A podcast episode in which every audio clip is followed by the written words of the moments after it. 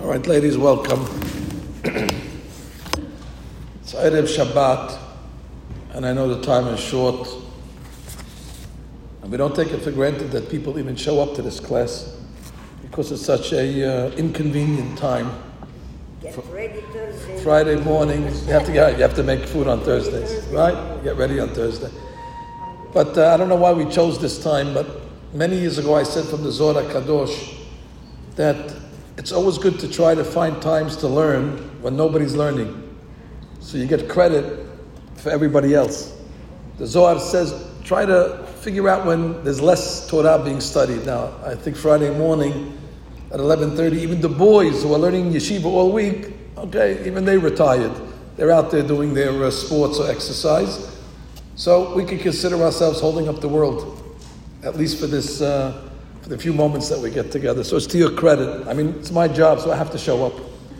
I get paid to show up. You don't get paid to show up. So it's really uh, the beauty of our community. Nashim Tzadkaniyot, the righteous ladies that come to hear the Vre Torah and the Parashat Shavua. My apologies in advance. I'm not going to make it easier for you today. Uh, I know some of you say, oh, he's going to tell us Bible stories. And they'll tell us about uh, Noah and Korah and Balak and all the people and make a, you know, a nice story, put a ribbon on top and go home. I'd love to do that, but this parasha is complicated. No matter where you put your finger, it's a story and it's a complicated story. Now, I didn't dare to talk about Para Aduma, the red cow, because that already even King Solomon waved the white flag and he said, I surrender. It's too difficult even for the smartest of all men. So I bypassed it, thinking that the next episode would be a little easier, but I'm wrong. Actually, the next episode is just as complicated. And that's the story when Miriam and Nevi'ah passes away. The Jewish people are in a city called Kadesh. This is the year 40 that they're in the desert. The 40th year they're in the desert. And now, before we're going to go into Israel, Borei Olam is settling accounts. Miriam would not go into Israel. She would pass away right before, at the border. The death of a tzaddiket is tragic. The death of Miriam, the prophetess, is super tragic because it had a great national consequence, an immediate consequence to the people. And that is, there was a well that sprung forth an abundance of water. Don't ask, how does a well or a rock produce water? Obviously, it has to be a miracle. We have a lot of rocks over here in the neighborhood. None of the rocks produce water. But in the merit of the tzaddiket Miriam, there was a rock. It was like a well. There was a hole in it, and it, tra- it traveled with the Jewish people. And anytime you needed water, you would go to this rock and the well, and it would produce millions and millions of gallons of water for the people, for them, for the animals. I don't have to tell you, the midbar, the desert is a very unhospitable place to live. Even though we had clouds of glory, you have to drink. There's dehydration, you need water to survive. So, this well, they call it the well of Miriam. As long as Miriam was alive, the well was producing a very, very strong flow of water. And the people were appreciative. Now, I don't know if they knew when she was alive that the well was in her merit. But when she passed away, they figured it out immediately because the well dried up. There was no more water. And then everybody realized, wow, it was this tzaddiket that was generating in her merit the waters. So we had a double crisis here. Put aside the fact now we had to mourn the loss of one of the greatest ladies that our religion ever produced. But when everybody came home from the funeral, they didn't even have water to make the Tilat Yadayim. They didn't even have water to throw on their face. And more importantly, they didn't have water to drink. And that's where we begin today's story. The people come to Moshe I'm reading in chapter 20. If you have a Chumash in front of you, might be a good idea. Batamot Sham Miriam, Miriam dies. Uh, Tzadkaniyot, they never die. She just was transferred to a different world. But the Kaber, she was buried there. And immediately, the next pasuk. There was no water for the congregation. Al So the people congregated to the leaders. Vayare v'ami Moshe. And they started to, I guess you'd say, quarrel with Moshe. Vayomeru lemor, and they say, Velu gavanu, b'gva achinu Hashem. We would have been better off to be dead. With all those people that died in the previous years in the desert, we would have been better off to be part of that group than to remain alive and die the miserable death of dehydration. What did you bring us here for? Lamut? Did you bring us here to kill us? us and our animals? Why did you take us out of Mitzrayim? Uh, they threw the kitchen sink at Moshe. To this terrible place. Umayim ayin lishtot. Moshe, Aharon, we need water. So what did Moshe and Aaron do? They go to the tent of meeting, Ohel Moed, they put their head down in prayer. Immediately, the presence of God appears to them and gives them instructions how to bring the water. Now, to be honest, I don't know if it's such a claim against the people that they're asking for water. I mean, uh, I think we would do the same. If you're a parent and you have children that need water, so they panicked. So they came to Moshe, but maybe the way they came was a little disrespectful. Take us back to Egypt. It's your fault. Anyway, Moshe Rabbeinu now, he cannot bring back Miriam. That would be the best solution. Go to the cemetery, bring back Miriam, resurrect her, we'll make believe this never happened. Uh, sorry, that's not an option. So God comes to Moshe, and here we begin. This is not the hard part. You're going to know very soon, when the hard part hits, you're going to feel it very, very fast. So God says, take the stick or the staff. It's a fancy way of saying stick. Gather the people. Take your brother with you. And speak to the speak to the rock. Which I do that every day. And some of the students are like rocks. I speak to rocks. I speak to rocks every day sometimes. so I know the feeling. Anyway, not not over here, Baruch Hashem. V'dibartem el speak to the rock, in him in front of everybody. V'natan memad, and it will give its water. V'hotzeta lahem mayim minasela, and you will draw water from the rock. Vishkita eta'edah, and you will give water to the people to drink, ve'et be'iram, and their animals. I mean, this sounds like the easiest pasuk in the Torah. Take the stick, talk to the rock, bring forth water, give them to drink. Yeah, this is it. This might be the most difficult pasuk in the parasha, maybe the most difficult pasuk in the whole Torah. I'll tell you my questions that I have. I hope you'll appreciate them. I'm not going to ask you all of them because I know you came for answers, not questions. But I have to tell you the things that bother me in the pasuk. Everybody knows what was the sin that Moshe Rabbeinu did in this parasha. He hit the rock. That's what they told us in second grade. I still remember the face of the teacher that told me that.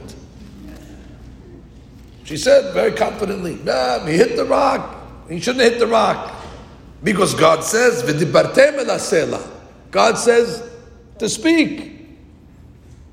I want to ask a simple question. If God told Moshe Rabbeinu to speak to the rock, then why does he tell him to take the stick? I mean, If the biggest crime is to hit the rock, so then God should say, Moshe, leave your stick at home. Just bring your mouth and talk to the rock. If the stick is not for hitting purposes, why does God tell him to bring the stick? Obviously, it's needed for something. It's not a magic wand. To me, this is a very strong question. It's almost as if God is saying, take the stick, but don't use it. So, so, so I have a better thing. Don't take the stick. For what purpose? Furthermore,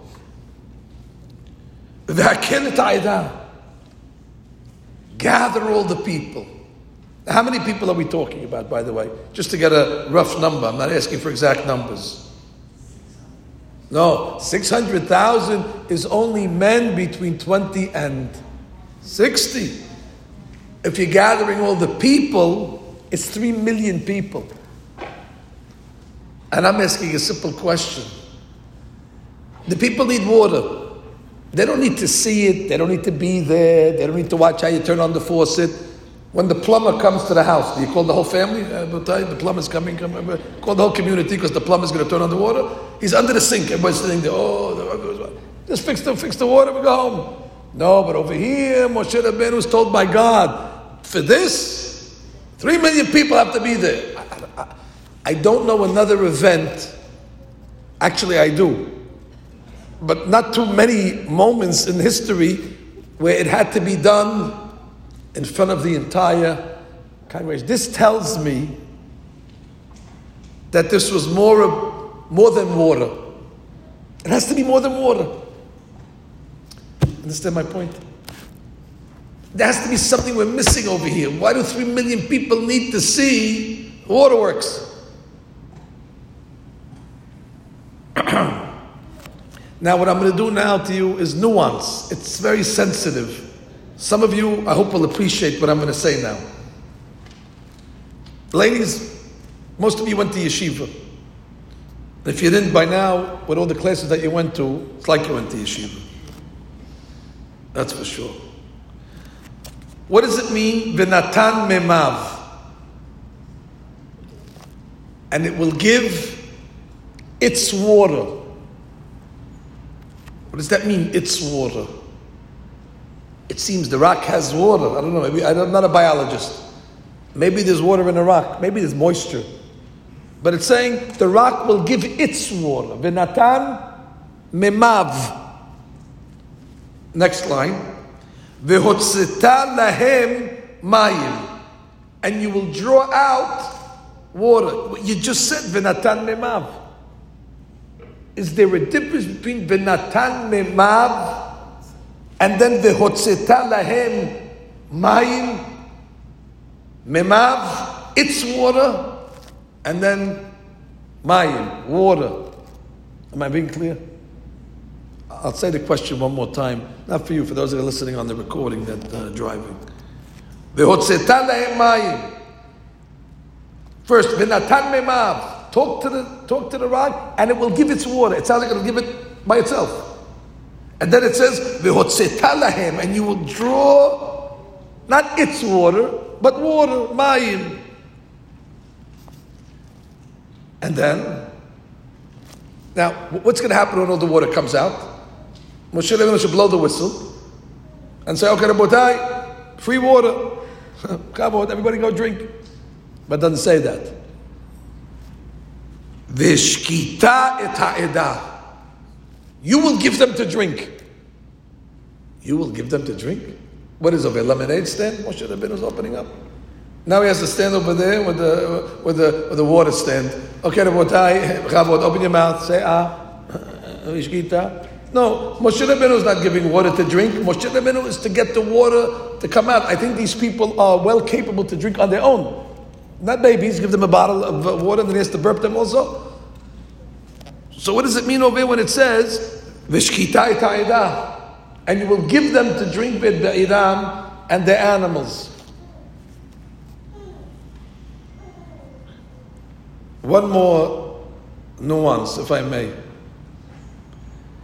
Et ha'idah ve'ed be'iram. Water for the people and for the animals. The Torah over here separates it.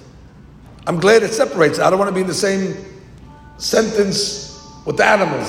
So the Pasuk says, You will give water et ha'idah, ve'et be'iram, and their animals. Proper. Don't shut it, don't shut it, it's good. It's good. Background music doesn't bother me. Look at the next pasuk. He listens, he takes the stick. כאשר ציווהו, like Hashem said, so far so good. ויקילו משה ואהרון את הקהל. He listened, three million people. They blew the trumpets, everybody has a meeting. Where are we meeting? Meet by the rock. What are we meeting for? Just give us water. Hashem said we all have to be here for this event. Okay. ויאמר להם, Shlomo turns to the people, Shimona Hamorim. Not Hamorim. We had teachers in David used to call us that, but that's for a different day. Hamorim with a hair. Shimona Hamorim. Some learn it, you rebels. Shalabino gives them a little mussar. Listen here, you rebels. Ah, Moshe Rabbeinu could get away with it. If I would stand over here in Lawrence Avenue Shul and bang on the pulpit and say, listen over here, you bunch of rebels. they would rebel against the rabbi and they would, you know it would be. But in olden days, rabbis could tell the people, rebels. But Rashi comes along and makes a little derash on the word Hamorim. You know what a more is?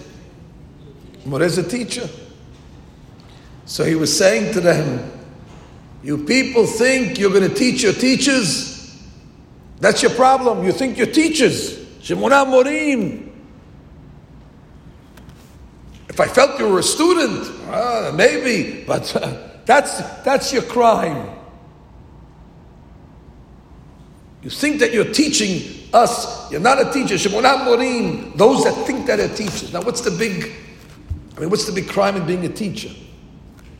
Besides that, you don't get paid. But what's, what's the crime of being a teacher? But that's what he calls them. You know? When you want to call somebody a name, yeah, you're, you're a teacher, you're a more. Nah, don't call me that.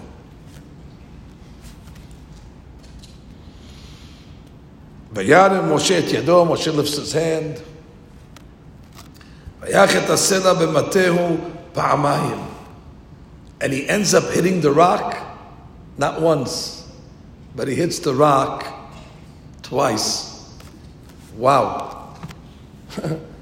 From not being told to hit the rock even once, he ends up doing it twice. Now, if you're writing a summons now, that okay, you hit it once, once is enough, they hit it, doubled it, twice you hit it. And the pasuk says, "Vatash ha'edah ub'iram," and he gave to drink the people and the animals. Here, it puts the people and the animals together.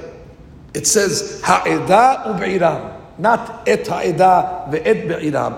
He gave them all to drink men, ladies, children, and animals. So you see, we have our work cut out for us. How are we going to answer this? What you're going to hear today is it's based on Kabbalistic ideas that I'm not qualified really to communicate it. I don't know if I understand them fully myself, to be honest with you, let alone to explain it to somebody else. But I pray to God before the class that I should be able to express what's in my mind, that at least you'll understand a little what I'm trying to say. It's based on these papers that I have over here. Uh, look at this. This is a theory. This is a theory. Torah theory. It's written by a rabbi called Nahalat David. Rabbi David Tabel. Tet Ayin Bet Lamed. And he was from the students of Rav Chaim Volozhin. From the students of the Gaon of Vilna. That, that great line. He was a Gaon. He wrote books. So he has an essay. in his book Nahalat David. It's the fourth essay, and the title of it is Bi'ur Parashat Mem Meriva. The real explanation of the sin of Moshe and the rock. Now, it can't be that easy if it took him 15 pages to explain what took place. Now, we only have a few minutes. So I cannot give you the whole thesis. If you want to look at it, you could print it and read it over Shabbat. Good luck. I poured over it the whole week, trying to take out the essence of it. So this is what he says. You just need a few introductions. Introduction number one.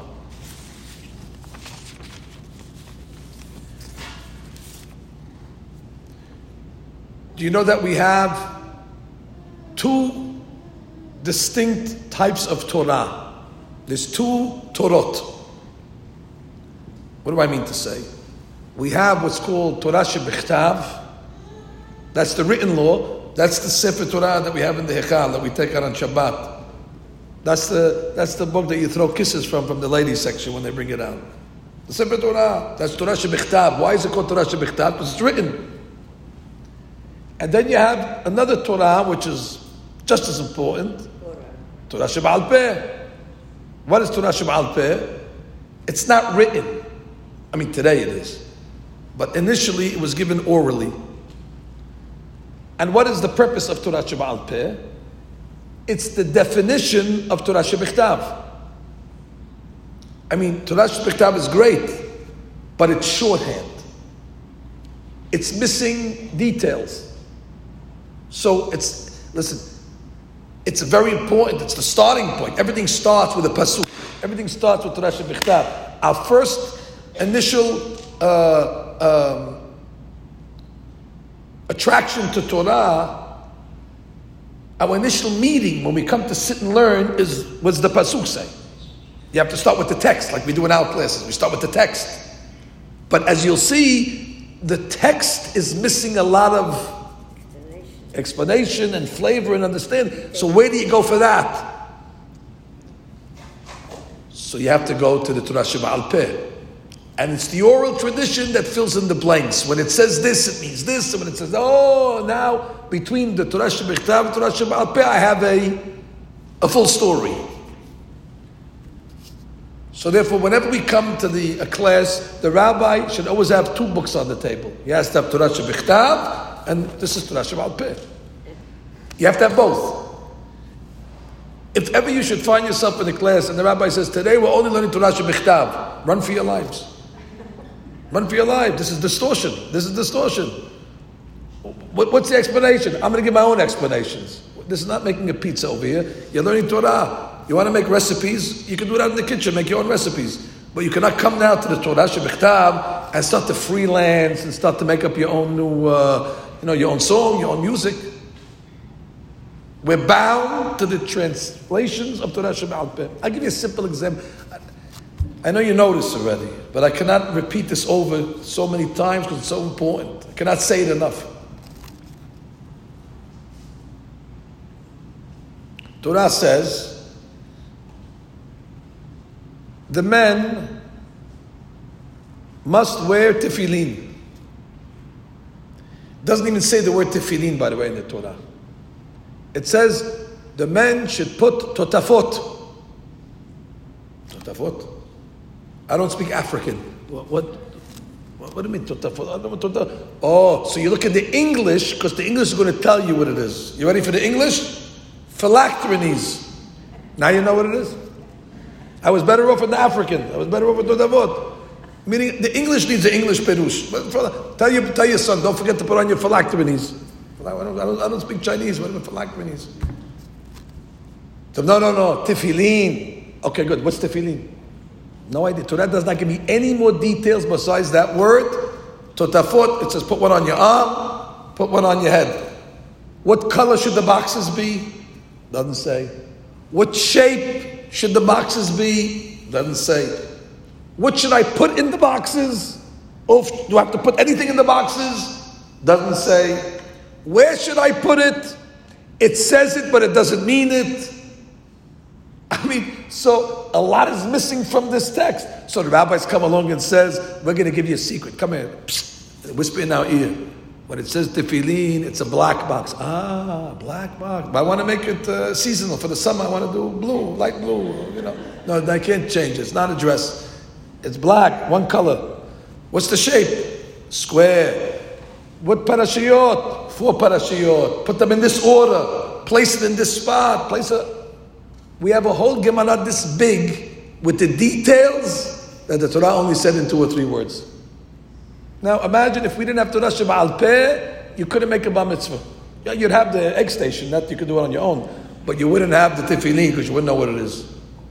You don't need the Torah to tell you how to make eggs. You, even that you probably do. But you need the Torah to tell you what, and that's one of 613 mitzvot. Every mitzvah has details that are in Torah Sheba'al Peh. Are we good on this now? Good. If I came just to tell you that today, I'm very satisfied. We say nothing else. Well, we still have some more time, so I have to continue.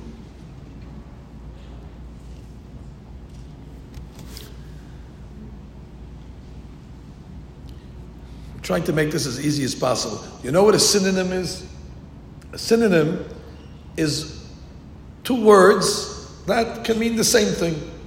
That's what they taught us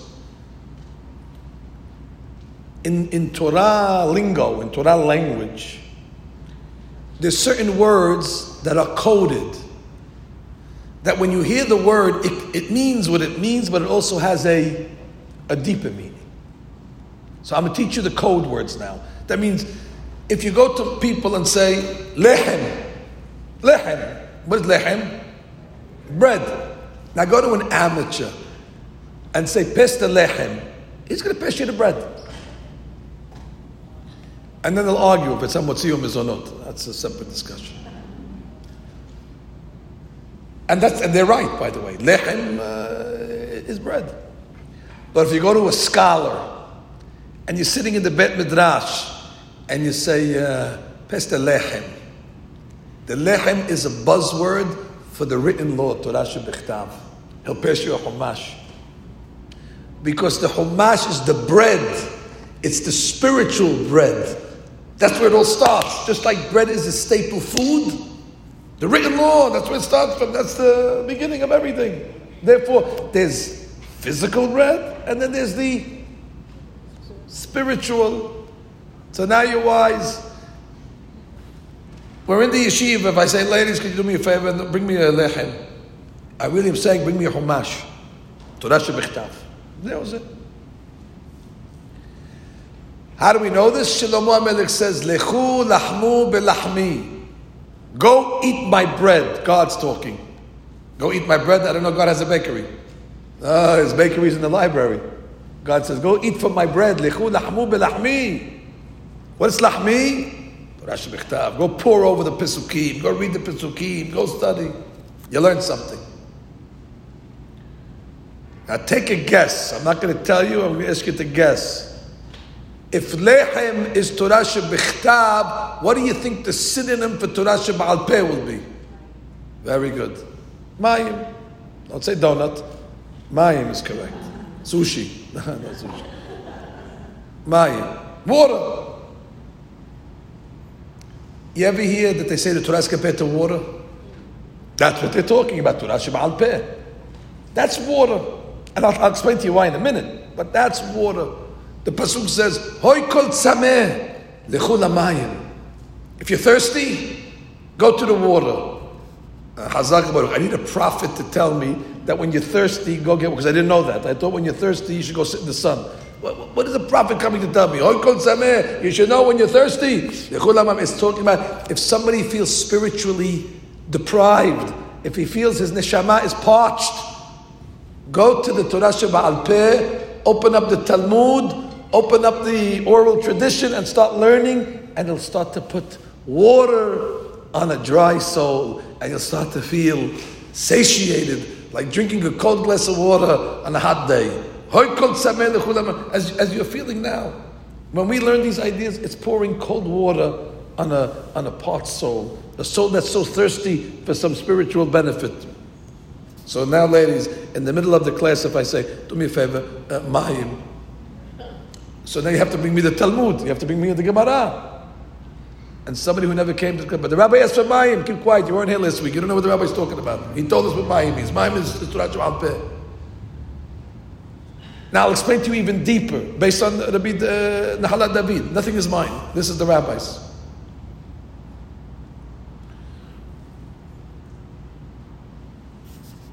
Just like Torah Sheba'al Peh enhances Torah Shebichtav,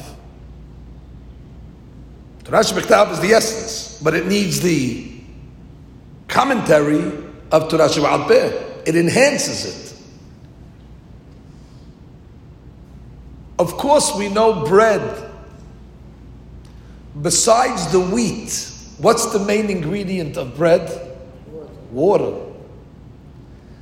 You can't make bread without water.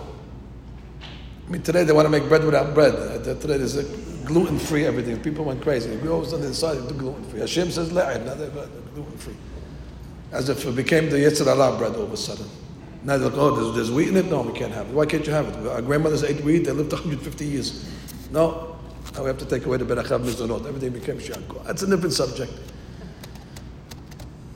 New item. Where, where were we? Oh, uh, this subject here. So now, Oh, so the bread, how is it enhanced? With water. Without the water, the bread cannot become bread. That's the analogy of Torah Sheba'al Peh. You need to add it into the into the Torah Sheba'al And now you have a you have a product. Good. Now we begin the hard part of the class. It's based on teachings of Rav Moshe Chaim Luzzatto.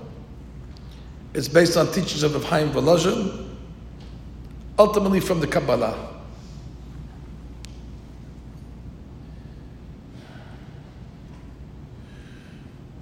Istakel be'oraita ubara alma. How did God create the world? He used the Torah as his blueprint. That means before the world existed, there's a blueprint. Just like before you build a building, there's a blueprint. So when God said, okay, it's time to build the world, He took out the Torah. And the Torah is the blueprint of the creation. Only problem is, if you look in the Torah, you don't see the world. You see laws, you see mitzvot, you see, it's a funny type of blueprint. Imagine if I went to the contractor that's building the shul I told him, I'm going to give you the blueprint for the new shul we're building in Brooklyn. So what is it? I give him a hamad.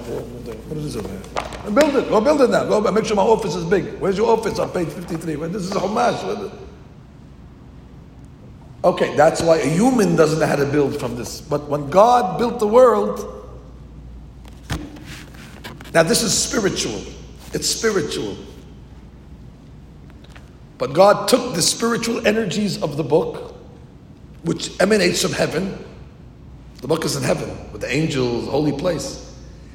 And as the Word of God, using these letters, these formulations, these compositions, as they come down to earth, they start to take on physical form. And by the time it reaches planet Earth, it turns into a world. But if you trace it to its origin, the origin of the world will always be traced back to its root, which is what? The Torah. Now, don't tell me that, oh, but the guys in Harvard don't say it. I'm not interested in what they have to say in Harvard. They're not Jew. Even if they, but most of them are Jewish. Even the Jewish, especially the Jewish ones, don't agree with this because they say, "What do you mean? We opened up the uh, we opened up the earth and we don't see uh, Torah in it. We didn't see mitzvot jumping out of it."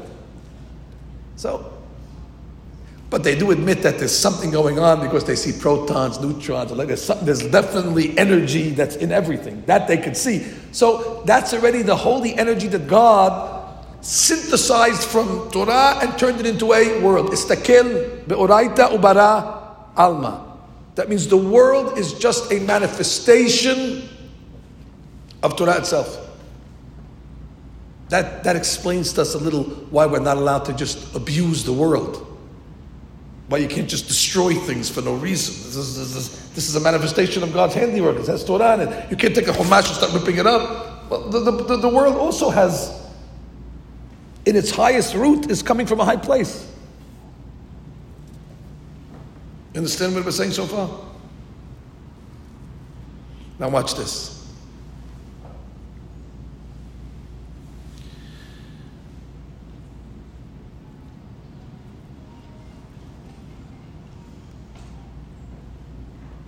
And God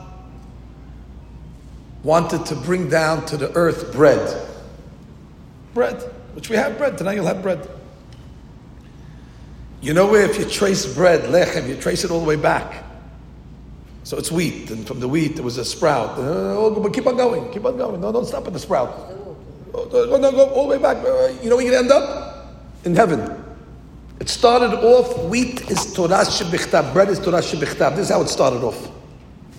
And then it comes down, and then all of a sudden, it's not that we're just calling lechem Torah shebichtav.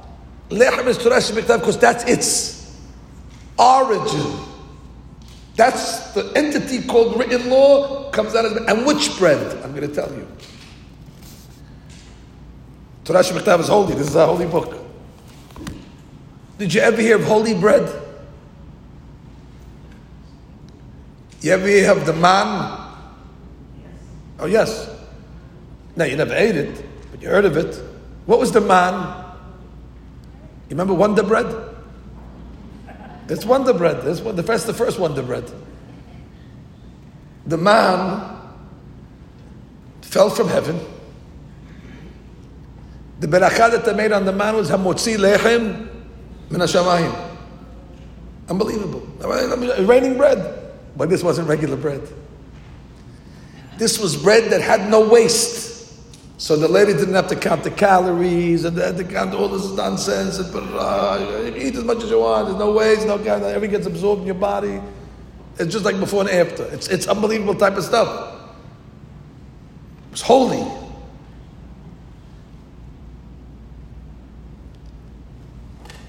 The man, although it was a physical, but it's a spiritual bread. The man was the example of Torah Shebichtav, the essence. And who brought down the man? Whose merit did the man come down? Moshe. See how great Moshe was? Moshe Rabbeinu was so holy. He was an angel. I have nothing to say. From his body up, he was an angel. From his waist up, he was an angel. It says, Moshe is called Asher berach Moshe ish ha'Elohim.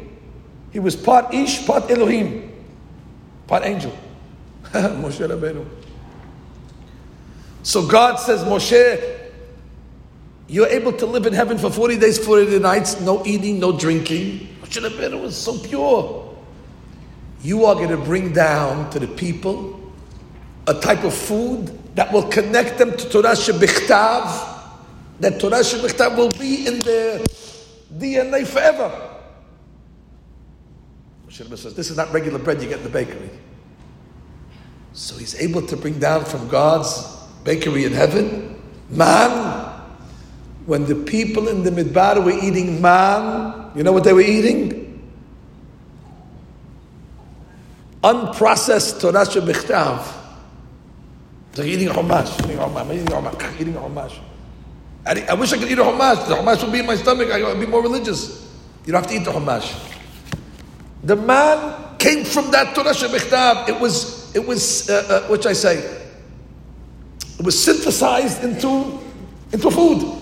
Imagine I give you a pill. Eat this pill, you have Torah Shebichtav in you.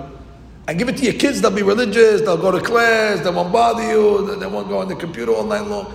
I'm believing me that. What's this pill? What is it called? Torah Shebichtav pill. But it's not from the pharmacy. Only a tzaddik like Moshe can. So you understand what the Jewish people were eating in the Midbar? When they were eating the man, they had such a connection to Torah Shebichtav. I can't bring that type of food down, you can't bring it down, and guess what? Nobody can bring it down, Moshe can. You're learning something much different than you always understood. Man was just not food, spiritual food. that brought the people to a connection and a bond to Torah now.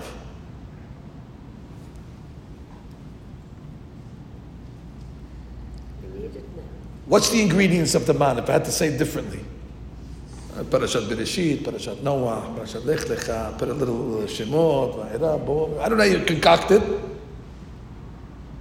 but they can't eat Parashat Bereshit. Okay, so you have to make it into a physical or whatever, but it's not really physical. It's all the Parashiot in there, and they eat it. So they're having an attraction and a closeness to Torah Shebichtav. That's the man. You're right, we need it. If we can give the kids in the yeshiva today man, we'd solve all the problems. Instead, they have to eat school lunches, which is a poor souls. Now, watch this. But where they're they going to get the connection to Torah Sheba'al Peh? That's the problem. Well, where's Torah Sheba'al Peh going to come from? from the water. Problem is, the water does not come down in the merit of Moshe, it came down in the merit of Miriam. And bless Miriam, tzaddiket, but she's not Moshe. Miriam is not the angel that Moshe is. So when she brings down water, what type of water does she bring down? H2O. Water. Water that we know. Water that we drink. Perrier. We need it. Water that we need to drink to the animals, but it's nothing more than water. Natural, fresh, delicious water.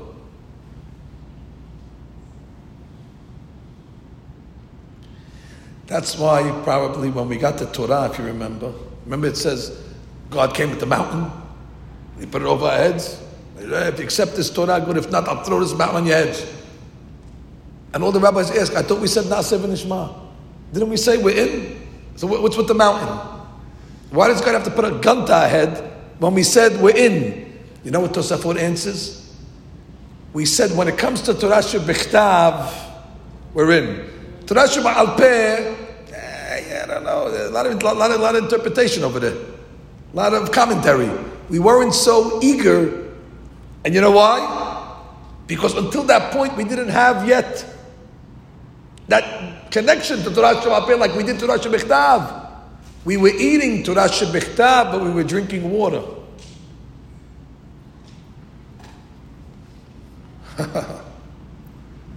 Until Miriam dies. When Miriam dies, you know what God's going to tell Moshe now? Moshe,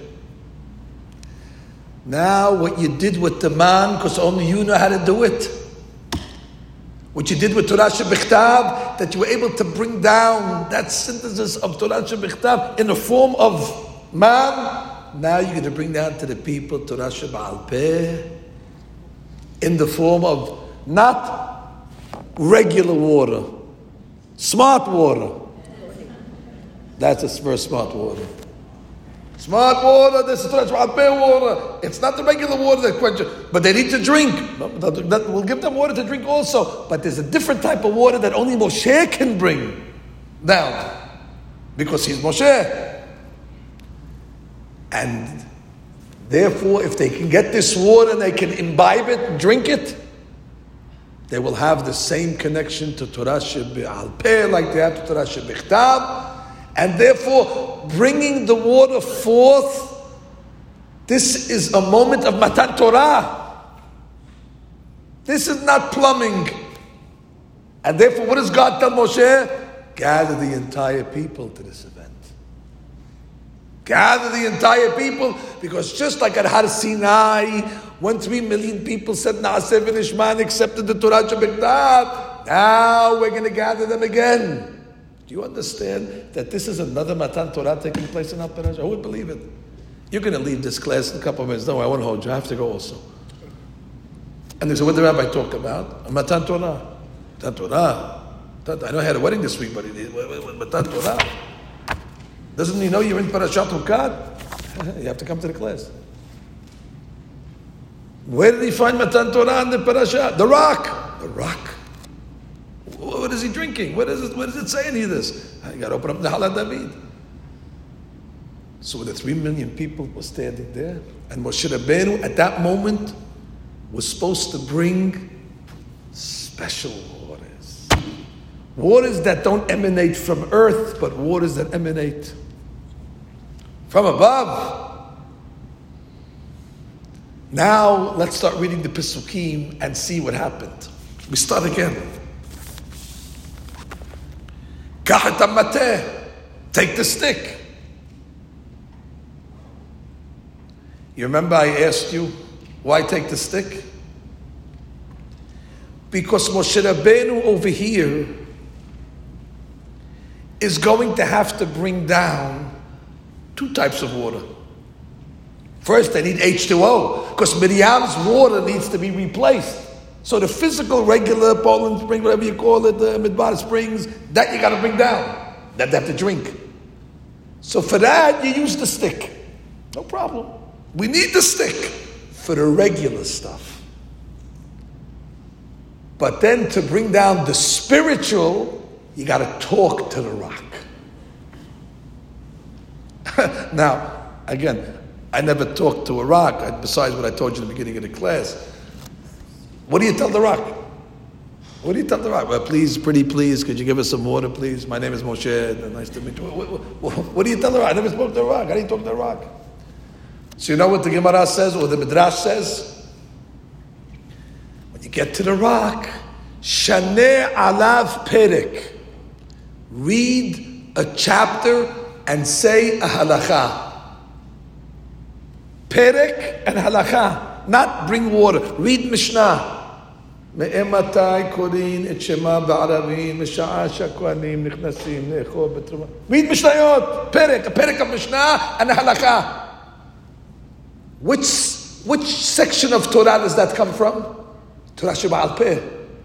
Go to the Rag V'dibatem and speak Torah Sheba'al Peh. Speak, you must speak because Moshe Rabbeinu through your speech you will turn that water into Torah Shabbat Peh. Just like you did to the man. So there's two different waters that are being brought down at this point. There's the regular waters that Miriam already brought. You need those. But then we need the special waters that only Moshe can bring down. I read. Gather the people, Matan Torah. You need to take the stick to hit. That'll bring back the old water. But to bring back the new water, the water that they never had before, they're going to have to speak. It's two different waters. And they're going to have to speak what? Torah Sheba'al Peh. Read some Mishnah. Now watch this. V'natan memav. It will give its water the water that was there already from the times of Miriam. But you'll also draw from it new waters. Memav is the waters that were there already, that stopped when Miriam died. But then you, Moshe, you must draw from them new waters. Veshkita, and you will give them to drink. Who? Et ha'edah ve'et be'iram. Why is it separated? You will give the people the smart water and give the animals the regular water. That's why the Torah separates it. The, you're not going to waste smart water on the animal. They don't have to have Torah Sheba'al Peh. They're animals. I mean, today probably equal rights. You got to give everybody everything. But in the olden days, when animals were animals, they get the regular water. Today they have a lawsuit. How can you give them the regular water? They want to have also smart water. But that's a different subject. You understand what we're saying over here? How elegant this is? I'm not asking you to fall out of your chairs, ladies. But when I read this essay, I was, I was marveled. by look, look, look, look at the text over here. So where to go wrong? The instructions are very clear. So So it comes out there's no sin in hitting the rock. He had to hit the rock because that's how you get its natural waters out of the. You got to go through a physical action to bring the water back out. but he hit twice. Why did he hit twice? This is where it gets a little. Listen, far be it from us to try to explain the sin of Moshe. I, am not qualified to explain his sin, uh, nor do I want to. He did something wrong over here. I, we're not qualified to explain it. And please take whatever I'm saying with a grain of salt because we're talking about Moshe Rabbeinu at the end of the day. For whatever reason, Moshe felt that the people are not on the level yet to receive Torah Sheba'al Peh like they received Torah Shabbat They're not, they're not holding there yet. They're not on the level. To receive Torah Sheba'al Peh, Torah Shabbat you don't need a rabbi. Here's the book. Torah Shabbat Sorry, Torah Shabbat Here's the book. Go read it. Torah Sheba'al Peh, you need a teacher and you must be a student. Moshe Rabbeinu felt you are not students. You think that you are teachers. Shim'unah morim. And that's the problem. If you still think that you're a moreh, how are you going to listen to the, to the Rebbe when he teaches you Torah? I'll teach the Rebbe. That's what Moshe Rabbeinu when he said Shemona Hamorim. For whatever reason he felt eh, it's not the time. Now you know what this, he writes? If Moshe Rabbeinu would have brought down the Torah Sheba'al Peh through that water and they would have drinking the water, the tikkun would have been made of Torah Shebichtav, Torah Sheba'al Peh, Mashiach would have came, he went there, and everybody would have happily ever after.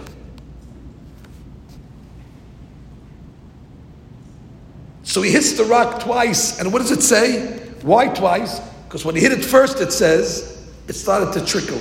Trickle. So he hit it again, so more water was come out. But which waters was he bringing out? Waters that come from a stick. That's natural waters. That's why the Pasuk says, Vatasht ha'eda u'b'iram.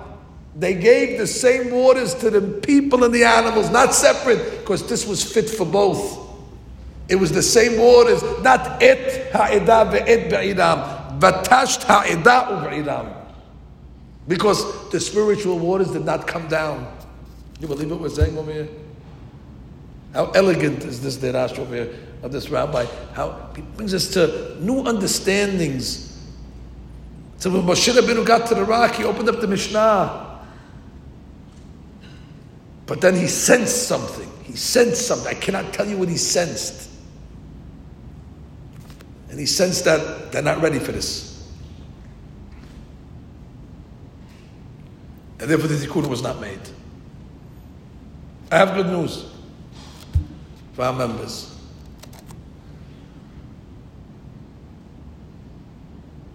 Lord Haim Kadosh writes, Moshe is the Mashiach. Okay, I accept. I don't have a problem with that. I'm very happy. So he says, but why didn't he come yet? He says, because Moshe Rabbeinu does not want to redeem a nation of batlanim, a nation of idlers, people that are not learning. And it seems that the tikkun of Torah Sheba'al Peh was not made. Torah Shebichtav, the Bible, yes, until our generation. You see what's going on in our generation. It never happened since the time of Matan Torah. There's no generation since the giving of the Torah that has such an attraction to Torah Sheba'al Peh. Do you know how many hundreds of thousands of Jews around the world are studying on a daily basis Torah Sheba'al Peh? This never happened. Torah Sheba'al Peh was usually in the yeshivas, the geniuses, the people who know how to study law, and everybody else. Give me a Tehillim book, give me Chok Israel, give me some, uh, you know, some Se'ena Urena for the ladies, and we'll call it a day. Today, just look what's going on in our great community. Today, every young guy who's worth any, any anything has a book under his arm. Banat uh, Winnie the Pooh. He has under his arm a Talmud, Torah al studying. You see what's going on today? The other day we made a, a, celebration. We finished one of the most hardest Gemara, you at 121 pages of Yevamot, the hardest Gemara. And you see regular businessmen all finishing it, all reading it, all stuff. This Gemara was not accessible to a businessman 10 years ago. They couldn't even open, they didn't know which way to hold it up, right? Set up. But today we have translation of the Talmud in English and Hebrew and Spanish and French. Today you can go online. What's going on over here? Why is there all of a sudden a renaissance period that we're going to with Rashim al Peh? Siyum Hashas, 100,000 people. We never saw such things. Never happened. Yes, we always were learning, but the numbers, this is something. And when you see it, already start pressing your, your dress for Mashiach because that's the final tikkun must come through Torah Al Peh. Whenever you see a resurgence of Torah Al Peh, God is starting to send down the smart water. The smart water is coming down. We're drinking now smart water. For whatever reason, that generation wasn't ready, but our generation, which is on a much lower level for sure, why are we the lucky ones to get the water? We're lucky. Hashem decided the generation that's going to greet Mashiach, they're going to start. So it's raining water from heaven. This is not water from tap. Today, like it says in the prophet, Hinei Yamim Ba'im. It says, Behold, days are coming. And we're living through these days. V'shalachti ra'ab ba'aretz. And I'm going to send a famine in the land. Lo ra'av. It's not going to be a famine where there's going to be a shortage of bread. And it's not going to be where there's going to be a shortage or thirst for physical waters. There's going to be a thirst to hear the word of God through the bread and through the waters, but not the ones you get on the shelf in the supermarket. To the bread of Torah Shebichtav and Torah Shebach. So we're living through this over here. The tikkun that did not happen in Parashat Chukat, I believe it's beginning to unfold. So again, the Pasuk said in the Nevi'im, and I conclude, גם אם יתנו בגויים, משם אקבצם. God says, don't worry. Even if I place them amongst the goyim, I will bring them out. The word yitinu means to place them. But the word yitinu also comes from the word matnitin. Matnitin is the Aramaic for Mishnah. Yitinu is to learn. Gamim yitinu baguim. When the Jews start to learn Torah Sheba'al Peh in the exile, from there, I will gather. And therefore, this is a very, very good sign.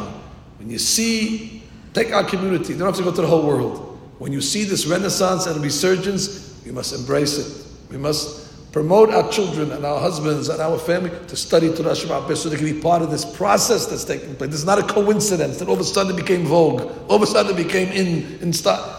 These things are, are, orchestrated from heaven in the right time when God reveals the secrets of these waters so we can start to enjoy. But so I never drink, you have to drink it spiritual. This is a water that comes into your neshama from the pipes from a different place. And it is our prayer that Ba'azat Hashem, in the zechut of lechem and mayim, these two items, but Olam will ultimately bring us to the spiritual redemption of Mashiach Tzidkinu, when we see Moshe Rabbeinu, again, the three million people will come, and at that moment they're going to say to Moshe, Na'aseh v'nishma, not only on Torah Shebichtav, but on Torah as well.